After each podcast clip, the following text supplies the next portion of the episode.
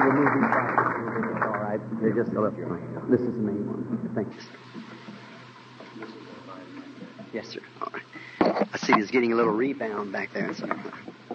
Morning, friends. Can you hear me all right back there? Thank you. I'm certainly a, a privileged person this morning to come here at this platform after such noble testimonies has been given to try to to place just a little more with what they have said uh, to bring blessings to us as we've enjoyed this morning. Now, I noticed some of them were very.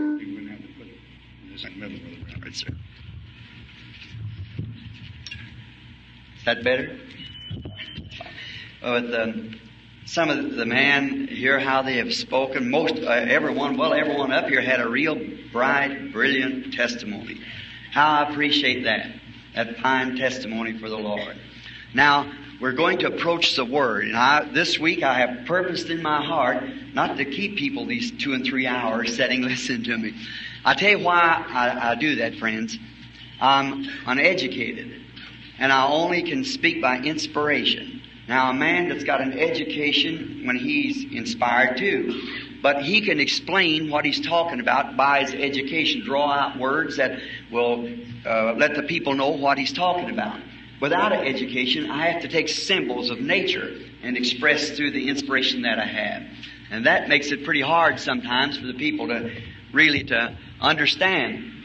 We find that I was very disturbed about it until I found in the Bible that God did the same manner, same ways. We notice like John the Baptist, when uh, we don't have any record of his education, and then when he when he come out of the wilderness, he began to speak to the, the his congregation, the church of that day, and we notice how he expressed it. He said, "You generation of snakes." See, that's what he's used to, nature in the wilderness. In other words, something that's slippery and slimy and deceiving. Now, some other man might have been able to have brought down some word that would have said imposters or some word he could use to express that, but John used the word snake. I think everybody understood what he talked about. So then he said, don't begin to think, to say within yourselves that we belong to this and we belong to that, because I tell you, God's able to these rocks here. See? See, not some other great sum. God's able to these stones. He expressed it in nature. And also the axe is laid to the root of the tree. Some good educated brother with that same inspiration might have said, he will uh, annihilate. He said the axe is at the root of the tree. That annihilates it anyhow. so he, he knew that it was, he's had those expressions, perhaps he never had any schooling. Let us bow our heads just a moment. I have requests here for prayer which that is my ministry, praying for the sick. Now I've got some requests in here, some very outstanding requests. And I know there's many in here, and if there's some this morning that would like to be remembered, well, if you just raise up your hands to God, say, now just hold your request while we pray. Our Heavenly Father, we are now approaching Thy holiness through the name of Thy holy child, the Lord Jesus, to ask this petition of each of the people that's wrote out their requests that I have it here in my hand, especially this brother's young, beautiful daughter that's been torn up in that accident. I pray for that child, Lord. And I pray for all the other requests, and the ones that's secretly to us now, only to the one that raised her hand. But thou art the infinite God. You know every motive and all of our requests. And we pray that you'll answer because you promised it. We believe it. And we ask now that you'll take these few words that we shall read and inspire them to us, Lord, as we wait upon Thee. May the Holy Spirit draw nigh unto each one and reveal to us the interpretation of the Word. For we ask it in Jesus' name. Amen. Yes, sir, brother. Just help yourself. That's all right. While I'm turning now, I have a. Used to be I could remember my scriptures and things without having a, a note, but since I've passed 25, that don't work so good. I uh, have to remember by writing it out. Now we're going, is that better? Can you hear that better? Uh, no, in the back they're shaking their heads. Maybe um, have to stand right. How would this be like this? Can you hear that? How about that? That better? Fine. That's good. Now I wish to call your attention to to Isaiah 42, 1 to 7, and also to Matthew 4, 15 to 16. Behold my servant, who I uphold mine elect, in whom my soul delighteth. I put my spirit upon him. He shall bring forth judgment to the Gentiles. He shall not cry nor lift up, nor cause his voice to be heard in the street. The bruised reed shall he not break Smoke and flax shall he not quench. He shall bring forth judgment unto truth. He shall not fail nor be discouraged till he have set judgment unto the earth, and the isles shall wait for his law. Thus saith the Lord, He that created the heavens and stretched them out, He that spread forth the earth, and that which cometh out of it, He that giveth bread unto the people upon it, and spirit to them that walk therein. I, the Lord, have called thee in righteousness, and will hold thine hand, will keep thee, and give thee for a covenant of the people, for a light of the Gentiles, to open blind eyes, to bring out prisoners from the prisons, and then set in darkness out of prison house. And now in St. Matthew 4, beginning with the 12th verse, we read this. Now when Jesus had heard that John was cast into prison, he departed into Galilee. Leaving Nazareth, he come and dwelt in Capernaum, which is up on the sea coast of the borders of Zebulun and Nephthalim that it might be fulfilled which is spoken by Isaiah the prophet, saying, The land of Zebulun and the land of Nephthalim, by the way of the sea beyond Jordan, Galilee of the Gentiles. The people which sat in darkness saw great light, and to them that sat in the regions of the shadows of death, light is sprung up. From that time Jesus began to preach, saying, Repent, for the kingdom of heaven is at hand. The Lord bless His word. Now, my subject this morning is turn on the light. And just as quick as I can, so you can be out for this uh, next appointment now, which will be in about 45 minutes. You know, Mr. McAnally, I think he's present. I've seen his truck outside. Some time ago, we were setting one of my first trips here to Arizona to go hunting. We were setting out here near the superstitious mountain. I'd heard of it for a long time and heard many of the legends that had been told about the superstition. I remember looking for it the first time. It was before day and a great ghostly shadow hung at the east of me, which was known as the superstition. I'd heard about the Indians, how they wouldn't go near it, how they were afraid, how the Spanish had mistreated them in the early days when they was hunting gold. They claimed that evil spirits lived in it. All this stirred my curiosity.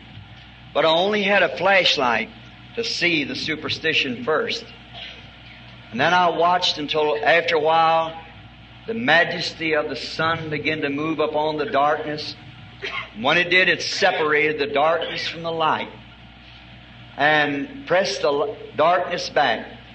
Finally, she raised her highness up over the top of the mountain and it showed superstition just what it was.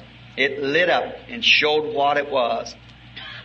And all the spooks and fears that I had of the superstition when the sun was shining in its power upon it all fled away. The sun is the king of all lights on this earth and the natural lights. No matter how much artificial light that we can have and how many great electric rays we can produce, when that sun rises, all the rest of them dim out. That's the same thing it is with the Word of God. When the Word of God rises, all superstitions, denominational fanaticisms and things spread away and it shows it just exactly what it is.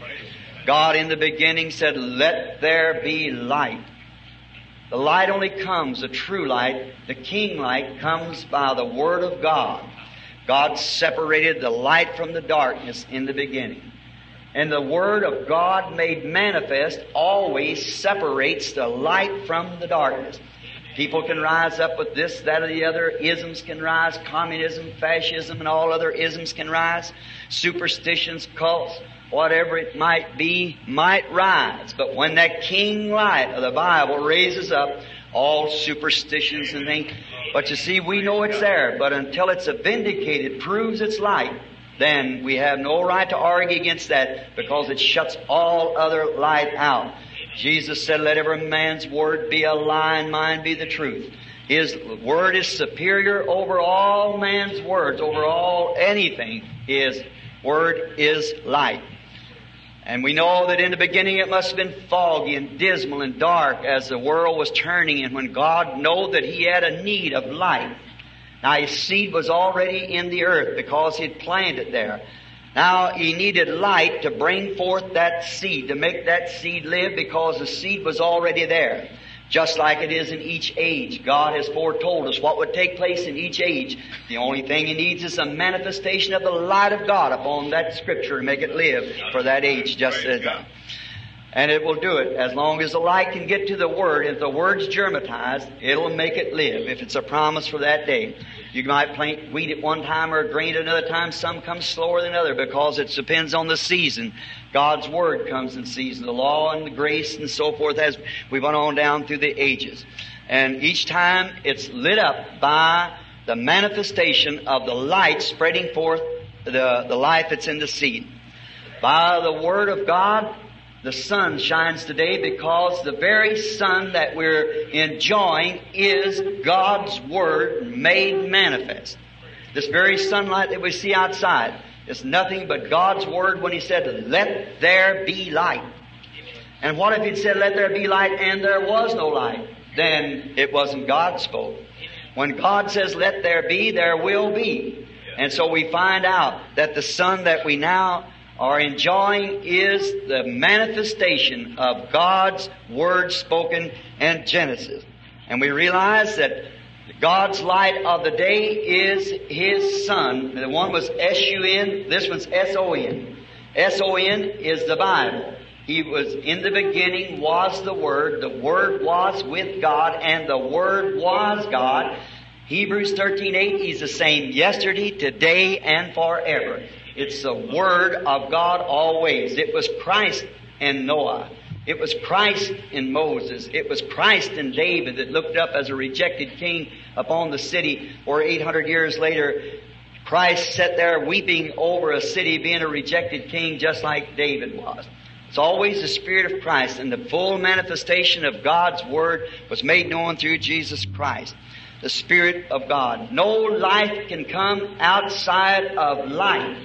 Life produces, uh, light produces life. There can be no life, life outside of life, natural or spiritual. There must be and only light can come by the Word of God. God's Word is the light when it's manifested.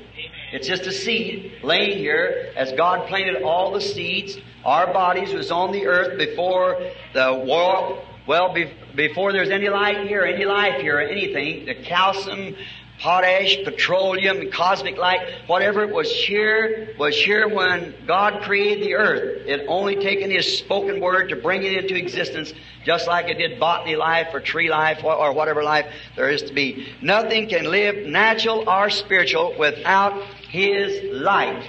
And His word is light and life.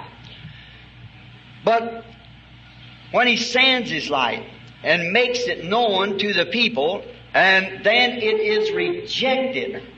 Then what about that? That's what we want to talk about this morning is rejecting this light.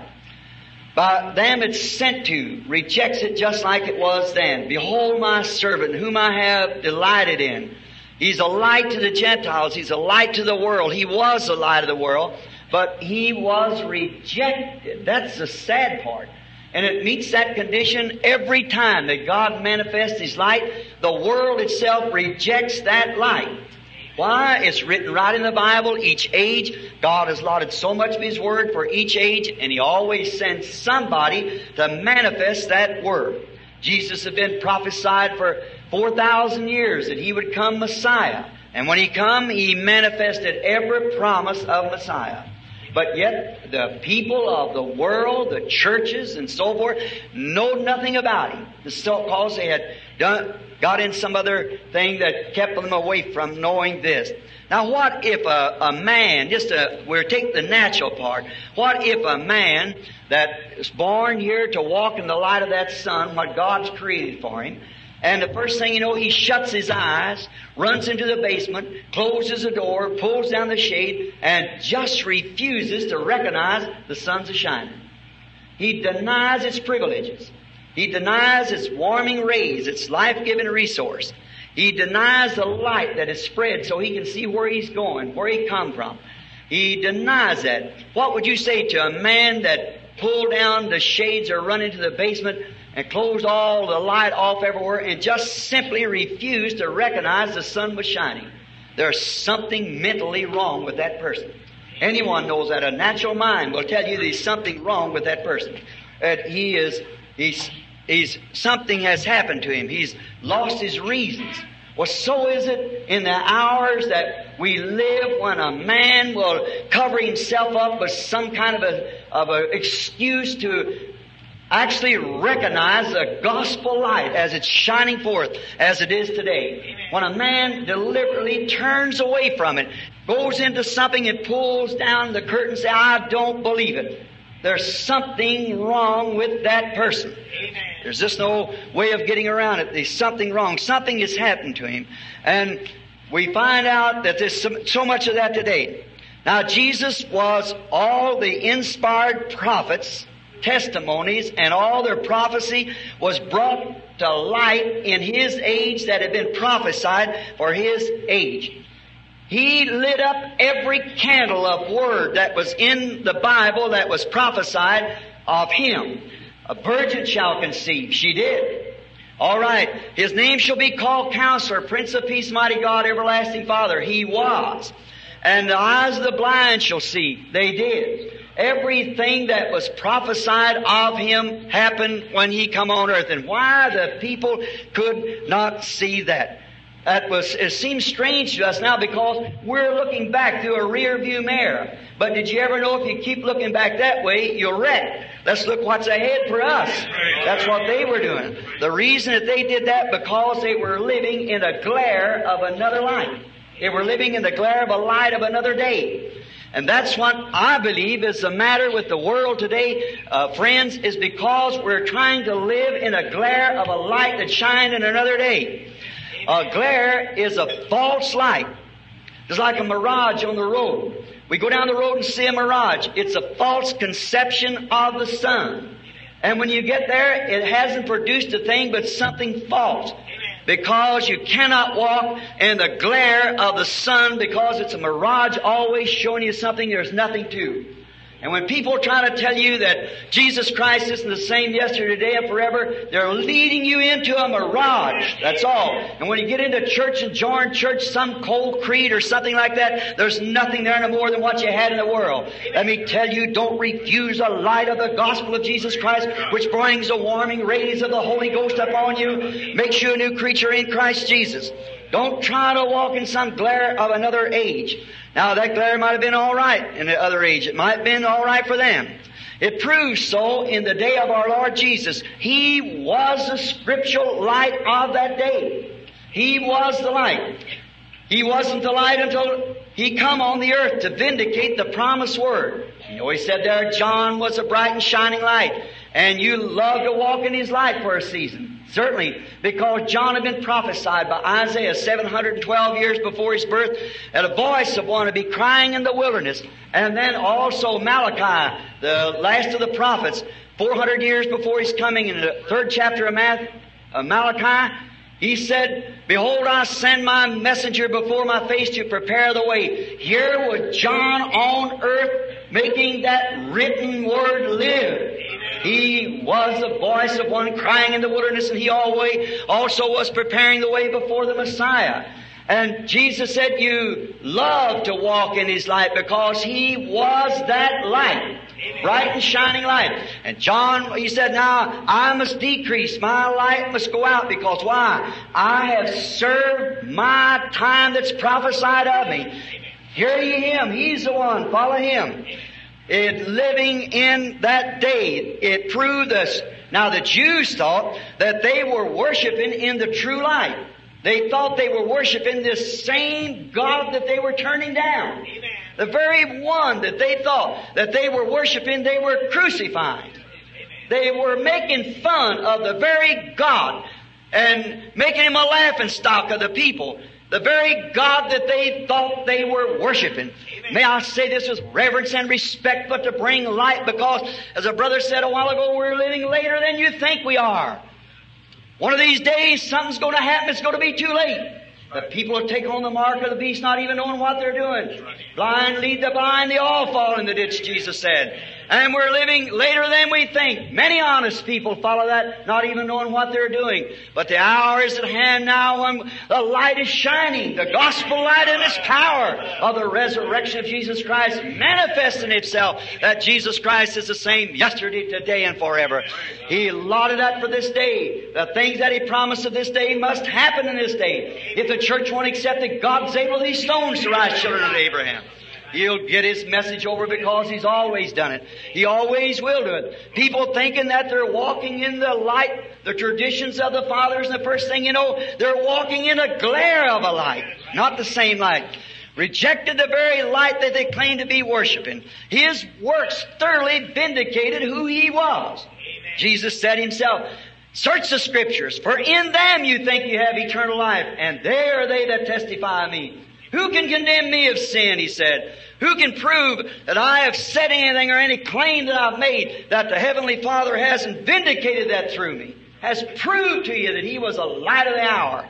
Because as all prophesied that this Messiah should be this way, and yet bloomed to life, but their traditions had separated them from the real light of the Word. Pharisees, Sadducees, Herodians, and whatever it might be, that got the world so gummed up like they did in all ages that they could not see the real light. It put their eyes out. They used to walk in the glare. Next day it'll be this, and tomorrow it'll be this. We'll join this, it'll be that. We'll join that. We find it's a false mirage. Jesus Christ is just as real today to a human heart as He ever was. His power and His living presence is just as real today as it ever was. Lo, a little while, and the world won't see me no more. Cosmos, the order of the world won't see me anymore. Yet ye shall see me, for I'll be with you, even in you, to the end of the world. The works that I do shall you do also. Even greater than this shall you do, because I go to my Father. That great promises today. The world is as blind as they can be. But there is a ye that shall see me. And that's what we're trying to get today. What the full gospel need is to express Jesus Christ in the power of His resurrection and all the fullness of His promises. That the Holy Ghost manifests these things and make them right that God has promised and He will do it. Yes, sir.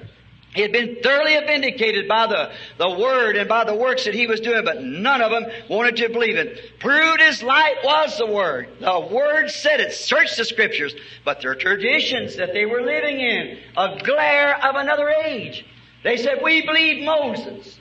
Moses, who we believe. We don't know whence you come from. Where'd you get your education? What, what can you prove that you're this?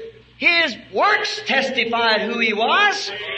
If they'd only read the Bible, they was reading it, but they couldn't see it. My works identify me. A man's known by his credentials, the credentials of the Word of God, if he's sent by the Word of God and with the Word of God. Same in every age, it's always been. We can't live by yesterday's light. Yesterday's light is history. We know nothing about it. You can't get warm today by the sun that shines yesterday. That's what's the matter with the churches today. That's what's the matter with the people. They're trying to live on what happened yesterday. You can't warm by a painted fire. Certainly not. It has no heat in it. Yesterday's sun has no heat in it. The sunlight is sent to the earth in the natural to ripen the grain for the advancing harvest. Each day brings forth a new sun. The sun that's shining today bringing the wheat up in Canada, that same sun, well, if it had, didn't have no more sun in that, this coming July or August, it could never ripen the grain. It's got to be stronger and more powerful. Each day it grows and matures to bring the grain on. Now, if the grain itself if it begins to mature, the grain comes on. If it stays right with the grain, it only builds the grain. Each day, the husk around it, the, the part calcium and whatever goes in it builds right into the grain as the sun gets stronger. But you take the sun that shines in August and put it on the wheat today, it would kill it. Certainly you can't do that. It must come in its season. So must God's uh, wheat and grain ripen just in the season, the season it's in. But how could a sun, well, uh, wheat would die, the fruits would die by the sun that lives today, uh, shines today rather. It's oncoming harvest, is ripening. The grain should mature with the light. But the thing is, today the church grain don't want to mature. It wants to stay like it was back in Moody's time, Sankey, Finney, Knox, Calvin. They were all right. They were the light of the hour, but this is another hour. This is another day. This is the advancement of the gospel. It's coming to its maturity. So we can't live in what Luther said, Wesley said, or some of the rest of it. We're living in the light that's predicted for this day. We're in the seventh church age, not the third or fourth church age. The grain should be able to receive it. If it doesn't, it falls off and it means nothing to it. The grain is matured with the light if it goes ahead with the light. So should the church bring forth the bread of each age, that Jesus commanded that man shall live by every word that proceeds out of the mouth of God. The bread that we need is in the Bible. It is a complete revelation of God's plan. It's a complete revelation of Jesus Christ. We add nothing to it or take anything from it. Whosoever does, his name will be taken out of the book of life. We don't need any creeds to add to this. It's written just the way it's supposed to be. We don't add nothing to it, take nothing from it, preach it just the way it is, and God is will manifest it. Every promise that He promised, He'll manifest it just the same. We're not supposed to take from it or add to it. Just leave it the way it is. But you see, today we find the people like it was somewhat in that day there, trying to live back in a glare. The church should ripen as the wheat ripens. That man shall live by, not by bread alone, but by every word of God, the bread of life. Not just part of the words. Every word of God. Every age. Just don't stay and eat beans and potatoes all the time. These other things goes with it. As we go on into the full course of God's great dinner that's set before His people, the power of the Holy Ghost, the, the rejoicing of it, uh, the power and the Spirit that has been given. The works that I do shall you do also. Because I live, you live also. The promises that Jesus made to His church. And yet today we find people trying to go way back into some other age that's gone by. Luther's age, it was a great age. He saw the faulty of the Catholic Church, saw the communion, that, that young priest, he saw that that was wrong. It wasn't the literal body of Christ. It's a piece of bread that uh, they had blessed. And he saw that the wine wasn't the literal blood, but it represented the blood. So he protested the thing because the hour of that time was there. And no matter how many priests they had and whatever more they had, God got a hold of a man that can make the light shine. Amen. He accepted justification by faith and he made the light of the Lutheran age shine. After that come along, that lived its time out. There come another time that the church should get away from its sins and be sanctified. Along come John Wesley, a little uh, Anglican man from over in England there that belonged to the Anglican church. But he saw the light on the gospel. It was an hour for that Philadelphian age to come forth. And when he did, he preached the second works of grace, a sanctification by the blood of Jesus Christ. There was nothing could stand in its light. He was considered a fanatic just like Luther was, but he protested all the rest of them was and shined forth the light because it was the light of the hour. God found a man, John Wesley, who could turn on the light. He found on, and also uh, Luther that turned on the light for that age. Then along come the Pentecostal brethren. They come back in their age of oh, the restoration of the gifts. Restore back the gifts of speaking in tongues, the gifts of healing, and things to the church. Now they did just exactly what the scriptures said they would do. And when they did, they manifested it. That's exactly right. But did you realize we've moved on from that? We're in the bride time, the selecting time. The time that the bride, they said we would have. All the caterpillar left, said Joel 228, all the caterpillar left the, the palmerworm eating. All the palmerworm left the locust eating. Each one of those organizations, if you've read the seven seals of the Bible, each one of those reformers went forth and preached the word, but left something off. Then what did they do after the reformers over in the light began to dim out? Instead of walking on into further light, they organized it. And when they organized it, we believe this light. This is the light. This is it.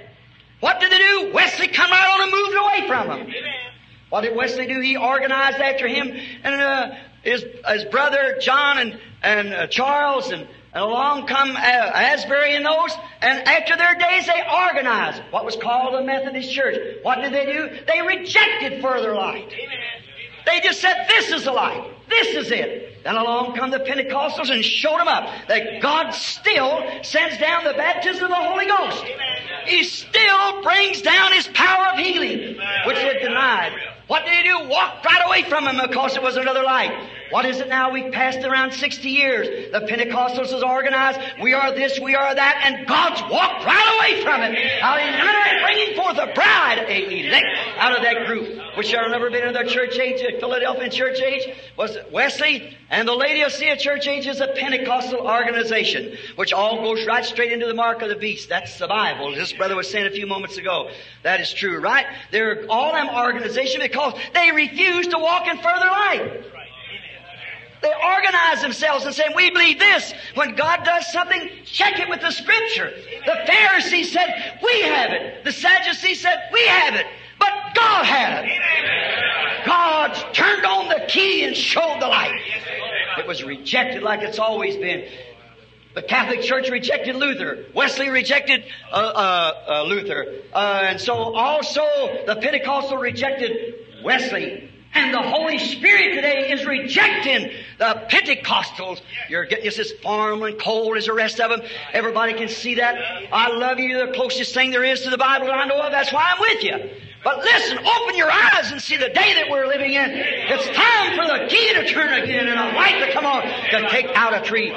The Bible said in Malachi 4, He would send forth and restore again the original faith that was with the people. He promised it. He's always done it. He sent His Word and the prophets came because the Word came to the prophets and they had the Word and made it live. The organizations and systems of the time turned it down. Every age. So will they do it today. God just is able today to rise a man now as he was then. He never did raise an organization. Ask any historian, look through the history on an organization organized that died there and never raised again. God speaks to individuals. Right? And God promised to do it again in the last days, and that He'll do. What God has promised, that He will do to turn on a light that can vindicate the promised scriptures of the day. Jesus said, as it was in the days of Lot, so shall it be in the coming of the Son of Man.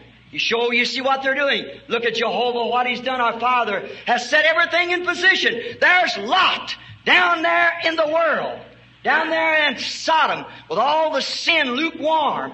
There's a messenger down there preaching to him too. There's Abraham's group, the elected pulled out.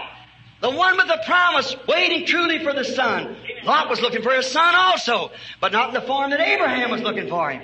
What happened? Just before it happened, God come down and manifested Himself in flesh and declared that He was the Word, for the Word of God is sharper than a two-edged sword and a discerner of the thoughts that's in the heart.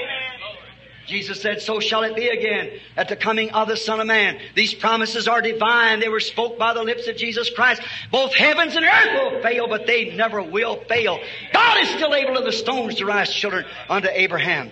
Oh yes, we are in our journey or something like Israel was. Israel in their journey had to get new manna every day, for new manna fell. We are supposed not to live in the light of Luther, live in the light of, of Wesley, or live in the light of Pentecost. We're in another age. New manna. What happened if they tried to keep that manna over? It contaminated. It would kill them. That's the reason we got so many spiritual dead so-called Christians. They're eating a glare of another day. They're eating manna that's already contaminated. It's like the husk up on the wheat. If it doesn't go into the wheat, it goes off of the wheat. And when light is rejected, there isn't but one thing to do, turn into darkness. Any portion of the night would refuse to see the light goes back into darkness. So does it in the gospel. And every age, it's been proven to be so. We're living in that time. Yesterday's manna is contaminated. I hear people say, 40 years ago I did so and so. That's right, but what about today? What about the church on fire? We talk about yesterday. What about the church today? What about you as an individual today? For yesterday's won't do for the day. It was all right yesterday. Luther's message was the light of the hour, like John's was. But there rose a greater light. So was Luther a great light. And we enjoyed him for a season. But there come another light to shut his off. What it ought to do was blend with it. And it went on to the perfect loaf of bread. Went on to the perfect manna of God. But what did they do? They organized. Man's got into it. Instead of God leading it, man and the systems got into it, blinded off. All this bride tree, today it's been pruned. Any branch that doesn't bring forth fruit is pruned. Jesus said so. St. John 15. What's happened now? We see that they've been cut off, pruned off. Remember, the very heart of the tree is right in the center of the tree. The fruit will always right in the last place a tree will ever bear fruit is right in the top of it because it's the freshness that comes from the center of the life that's in the seed. It's a bride tree. Jesus was a bride. He was a tree. They cut him down. He was a tree of life that was in the Garden of Eden. They cut him down and hung him on a Roman tree to make fun of him. What did he do? God raised him up the third day from the dead. And today there's a bride tree. It started back there at the beginning. Way back at the day of Pentecost. Listen, you people who belong to church. The church never started in Nicaea, Rome. It started in Jerusalem. Amen. On the day of Pentecost, started the church. And then what did they do? They just kept organizing and God keeps cutting off the branches. Then they organized the Lutheran, cut off the branches. Wesley cut off the branches. Pentecost cut off the branches until it's come. But God's going to have a branch tree. All that the cankerworm eat and the caterpillar eat, I will restore, saith the Lord.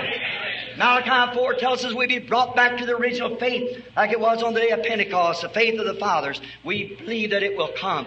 I believe it's time for it now. The limbs are withered and dried up and they'll be uh, taken up from the tree so that the fruit can bear itself right in the top of the tree.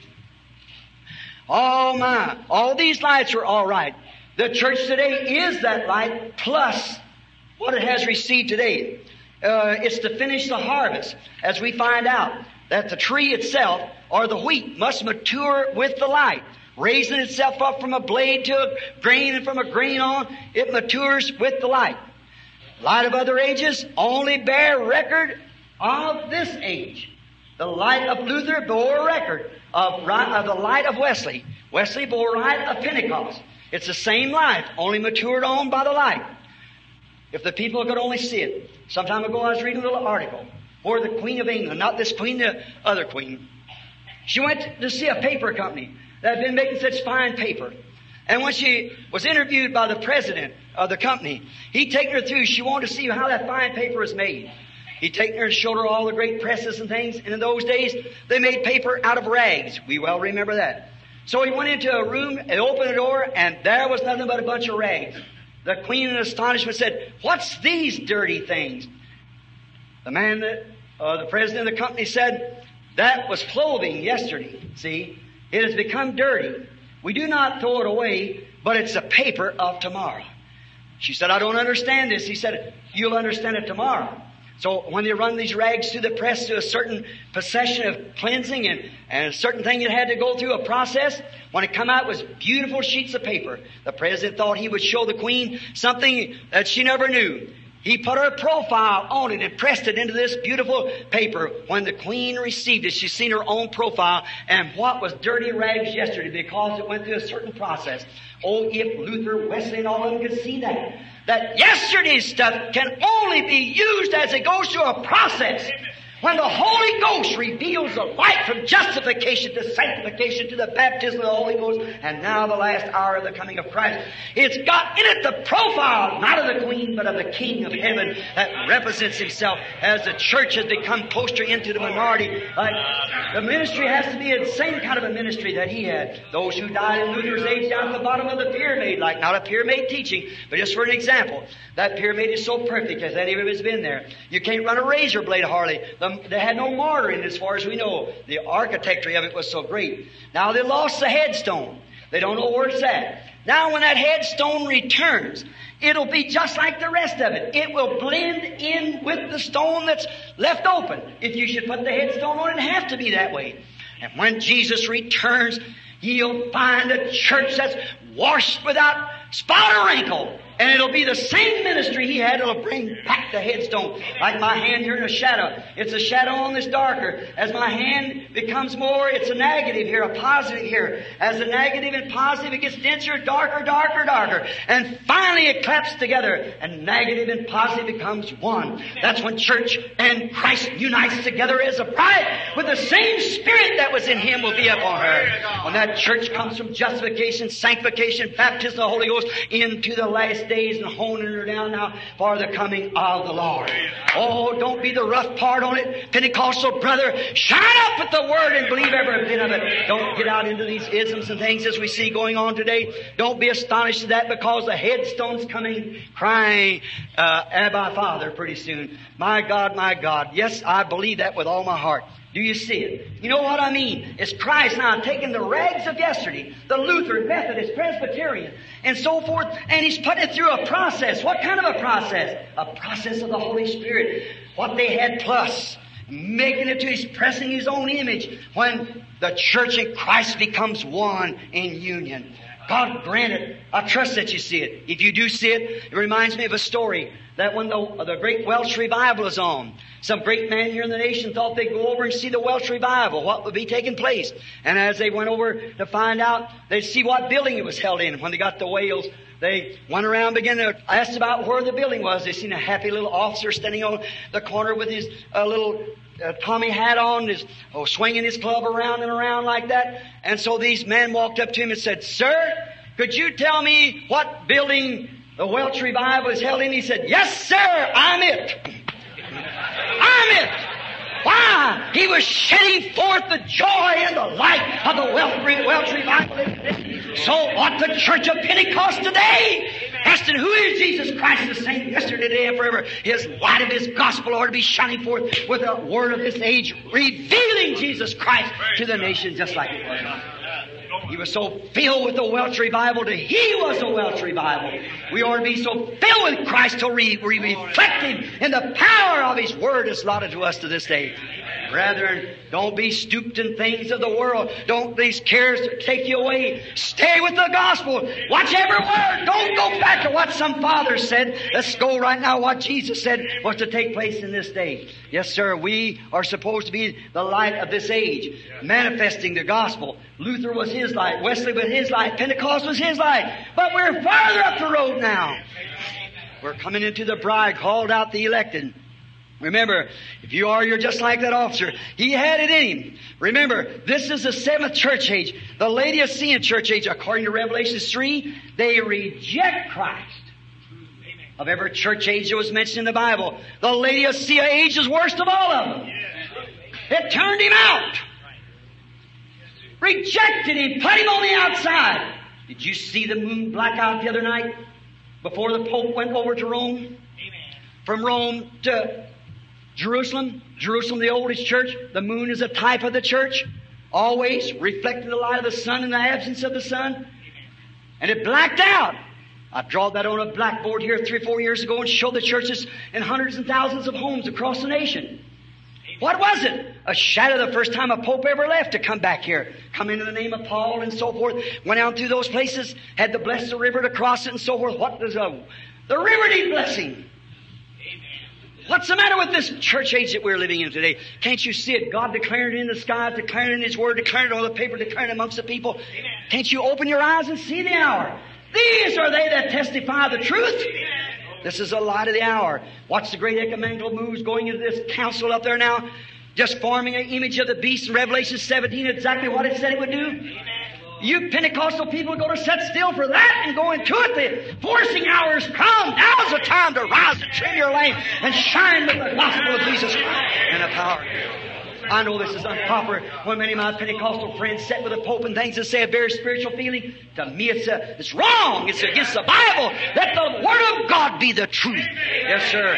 It's time now. We see these great moves going on in the what looks good to the natural eye. Sure. Caiaphas looked good to what uh, he was revealing to the priest of that day. All that day, but Jesus was a light that was making the Word live. But their counsels and so forth had blinded their eyes to it. He said, let them alone. The blind lead the blind. They'll all fall in the ditch. We are back to that time again, brothers and sisters. We're back to that hour again.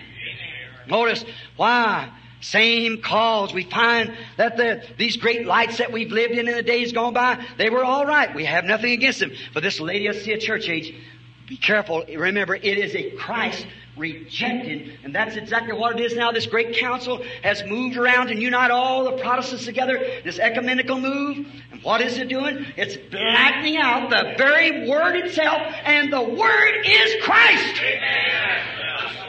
How can they do when the Christian Science United Brethren and many of them people in other great organizations, some believe the virgin birth, some don't, some believe this and that. How can you join yourself with unbelief? How can you walk together unless they free? Come out from among it and be separated and take God's holy word and stay by it. Jesus Christ is obligated to manifest His word.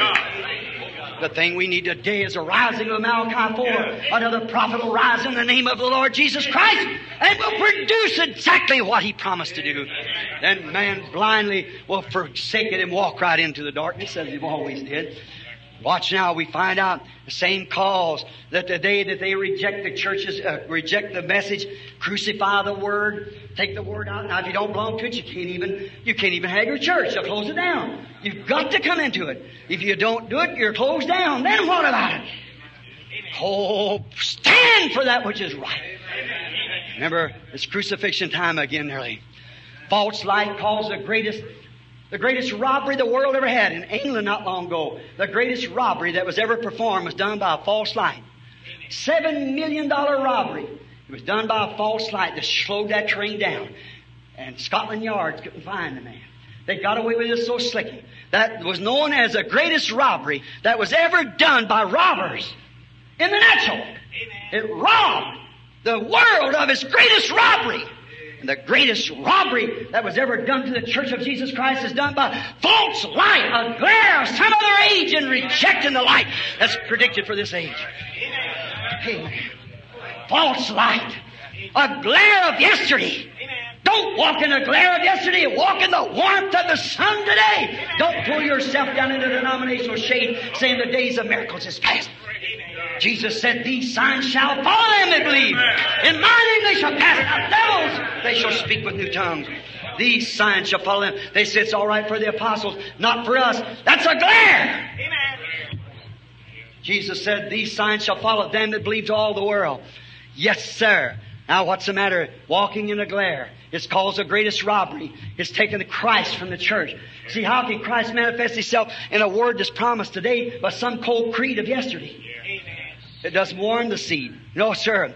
The church's greatest robbery. Warm. But remember, that cold creed light will not ripen the seed of today. It denies the seed. It's the fog gets up on the earth, the densest. It's time for God to rise and turn on the light again. Make His word to live. Certainly, light. That cold creed won't ripen the grain. It certainly won't. And remember, civilization has traveled with the sun. As I told you in the beginning, I have to watch parables, the way nature runs. I haven't the education to do it. I don't want it. I'd rather have one of God than all the education in the world. I have Jesus Christ. I see him live His Word right through, and that's all I need to know. And if a man is born to the Spirit of God, he'll search the Scripture and see if it's the answer for today. The answer of the day is Christ. Christ is the Word. When the Word comes to life, it shows the light that's promised of the day. In this dark Laodicean age, just a few, as many as I receive, I chasten, I rebuke, repent, Jesus said, and return back. Turn to the Word. He is the Word. Come to Him. Yes, sir. Watch the light. It will come from the east going west. We're at the west coast. It had three stages, didn't it?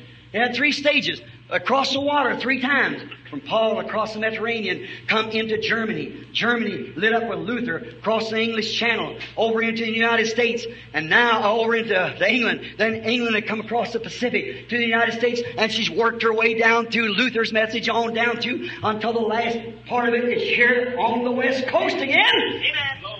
And from the ripening of the grain from all the way back from Luther all the way down to the age, it ought to be the fullness of the gospel now. The power of God to ripen the light that's been shown through justification, sanctification in the Pentecostal age, or to ripen the bride tree for the coming of the Lord Jesus Christ. That Christ can be manifested in His church as one person, Him and His wife, Him and His bride. Amen. This is the hour we're living. This is the light of the day. Walk in it. Be saved all the ends of the world. Church glare of this day was very deceiving, Jesus said in Matthew 24. He said it would deceive the very elected if possible. See, not Luther wouldn't receive, Luther couldn't deceive a Methodist. A Methodist couldn't deceive a Pentecostal. Amen. That's right, see. But what about the bride? That's what puts the Pentecostal's eyes out. Yeah. See, you went back to your creed, to your farm, organized, done a bunch of men telling you what to do. The Bible promises these things. Amen. We need men and women that's filled with the Spirit of God. If you say you got the Spirit of God in you and God makes a certain promise in here, how can that Holy Ghost punctuate and say, well, it might be alright for another age? We don't believe it that way. That ain't the Holy Spirit. The man that's filled with God, Him, and the Word is one. Certainly it is. It's a product of a union. A union between God and man. How can a woman that's going to be a husband of a man contrary doing the things that he don't want her to do? How can we flirt with the world and denominations and organizations and turn down the light of the hour? How can it be done, brother and sister, with godly love and respect for each one of you? How can we accept these things? How can we hear it? It throws right back in our lap again. Don't condemn Lutherans because they condemn Catholic. Don't condemn Wesley because he condemned Lutheran. See, like that, when you condemn the thing that's happening today and turn from it, when you see your churches going to this great ecumenical move and so forth, that leading you everyone into the mark of the beast. And you've got it. Many honest-hearted people walk right straight into it. They say they're good people, holy people. So is those priests. If I had to take the holiness of Jesus Christ or the fruits of the Spirit, many of you have went on this. Now, no disregard to it. I believe every word of it. Many of you say, "Oh, I spoke in tongues. I got it." That ain't it. Amen. No, sir. Many of them say the fruit of the Spirit. That's it, is it? Let's put Jesus on trial. God forgive me for a moment. Let's bring you up and I'll be the priest. I'll say to you, this young fellow come into the city called Jesus of Nazareth. Don't you listen to him. We believe the fruit of the Spirit. Now look here, you're a kind old priest. He, his grandfather, great grandfather, all were priests. He sacrificed all his young life. He stayed right in the seminary. He watched. He believed. He, he done everything they were taught him. He knows the scriptures from A to Z. He even writes it himself. Writes the scriptures himself. The scribes. And here he is, a grand man. You know he is. What happened when your mother was giving birth to you? Who stood by your bedside? That kind old priest. When mother and dad was going to separate, who put their arms around both and led them back to God? That kind old priest. Yeah. And here, Jehovah requires a lamb for sacrifice for sin. The businessman, they live in cities here and they, they sell their goods and, and so forth, their products and produce and whatever they're going to sell. They don't raise lambs. And what did the priest do? Made a little stand up there for him to sell lambs so this man could go and clear his soul with Jehovah. What did this fellow Jesus of Nazareth do? What church did he come from? What denomination does he belong to? What fellowship card? We'll kick him out. We won't do him because he condemns every one of us. What did he do? He goes up there and takes that where men are trying to get their soul saved. The church, as we would call it today, you spiritual minded people. He kicked over the table, threw out the change, took uh, ropes and tied them together and run them out and called that godly old priest of yours the son of the devil. That kind old man that loaned you that money when he was in trouble. Who's going to stand by you and bury you when you're dead? That kind old priest. He's got the fruit of the Spirit. But does this Jesus of Nazareth have the fruit of the Spirit? You can't judge by speaking in tongues. Neither can you judge by the fruit of the Spirit. But it's a manifestation of the Word of God. Brought to light. It's a light that does it. The man that walks in that light. Jesus Christ was not failing upon speaking in tongues, though he did. He was not the fruit of the Spirit, though he did. You couldn't judge it. But he believed and punctuated, and God lived every word of the promise of that day through him. That's the light of the hour. That's the evidence when a man tells me that the Holy Ghost falling in them will deny the Word of God being so. There's something wrong with it. There's something wrong with our seminaries and so forth when they teach man all this here brainwashed theology and stuff of today. That man was done the same against the Word of God and lead him right into that ecumenical slaughter down there. Well, certainly it's wrong. I speak that in the name of the Lord. You watch and see if it isn't true. The light, the light of the hour. Those cold creeds can never bring a harvest. We've got to have a church that's washed in the blood of the Lamb and become one with the Word. Be the church. Church glares of this day, Jesus said, very deceiving, almost elected, if it were possible. Just the elected. But as it was in the days of Noah, when eight souls were saved, so shall it be in the coming of the Son of Man. Very, very few will be saved at that time. What does it do? It leads right on to the slaughter. We find that in this present darkness that we're living. I'm closing by saying this. In this present darkness that we're living, these days that we're now living in, when light has done, turned out in the heavens, has turned out here amongst before to show us, showed by the Bible and the seven seals what was taking place. And here God declares it right in the heaven, comes right down and declares it on earth, and the church is walking right into it. Amen. Who will save that little word-keeping bride then? What's going to happen to her when she's turned out into the cold by herself? She won't be cold. The vindicated word of the promise this day. Oh yes, it's like a, it's puzzling, I know it is to people, to see the church just say, well, it's just almost the same thing. Jesus said it would be that way. It, it would deceive the very elected if it was possible. Oh, yes. Yes, sir. Just reminds me of a fellow in Florida not long ago. He was talking said he had a Chevrolet car that went out on him in Florida and said he took it to the garage. And this mechanic was going along there and he got everything set together. He couldn't get it to start. He put everything in it that he could. He renewed all these different things, but something other, it just wouldn't work. And he couldn't get it started. He just kept trying and trying. The little mechanic was nervous, running around all the building, picking up this. And the man standing said, I'm waiting on my car, sir. I'm late. Can't you get it? He said, I'm doing all I can do. Real nervous and carrying on. And he walked along. Directly, a well-dressed gentleman walked up and looked at him a few moments. And he said to the mechanic after he let him butt his head around a little while, he said, why don't you just touch this? You're not getting any current. So he said, I never thought of that. So he just turned that other little thing over what it was there, and he got the, the current in. The car started.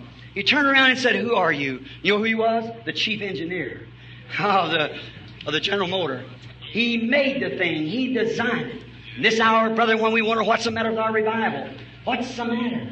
We got the material and everything. We got the mechanics, but where's the dynamics? That's what we need to move Jesus Christ in on the scene. What's the matter? I tell you, there's one here today, hallelujah, called the Holy Ghost that can touch the dynamics. He is the dynamics of the mechanics. We stand today as Pentecostals, uh, one of the greatest churches in the nation. Thousands times thousands added each year. But where is that Holy Ghost?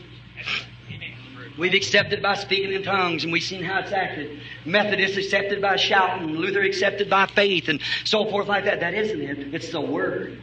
It's the Word turned on the light, turns on the mechanics and they become dynamics. There are dynamics when the, uh, dynamics when the dynamic comes to the mechanic. It starts the thing rolling. That's right. Take the Word. If there's one of those things messed up on it, it won't start.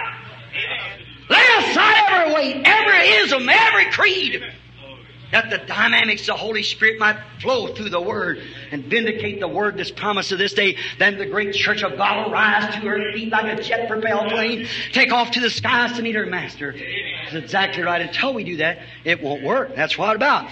Yes, sir. The, who will do it? Who will keep it in this day that we're thinking about? Remember, Remember, brother, uh, it reminds me of another little story, not uh, going back to stories, but a friend of mine was standing at Carlsbad, New Mexico, when we was there holding a meeting of uh, Carlsbad. And uh, there's a bunch of people went down into this cave. Oh, I, I never did like that stuff. Down there where it's deep, about a mile on the ground, I'm satisfied up here. So they went down to, I want to go higher, not lower.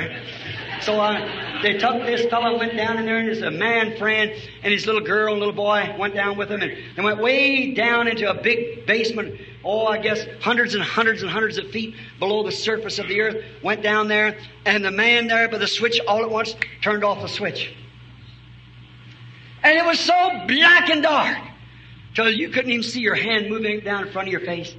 A little girl, a little thing was real scared. She began to scream to the top of her voice. Oh, it's dark, it's dark, it's dark, hysterically screaming. Her little brother happened to be standing. He screamed out in the darkness. He said, Fear not, little sister. There's a man here who can turn on the light. Hallelujah. What's a little church going to do? Don't worry. There's a man here today that can turn on the light. That's the Lord Jesus Christ. Oh, yeah. The Lord Jesus Christ. Remember, the blind, the, the rich man in the days of the birth of Jesus, they wasn't put out and blinded from the glare of Jerusalem when they got there asking about him. Their theology, theology couldn't explain it. But when they turned aside, they followed to the eternal life like You businessman today, don't watch the glares of these organizations, but hold on to the Word. It leads you to the life. Fear not, little sister. There's a man here who can turn on the lights. There's a Christ here who can make his word live just the same as he was and vindicate himself that he's the same yesterday, today, and forever. Do you believe it? Amen. Let us stand.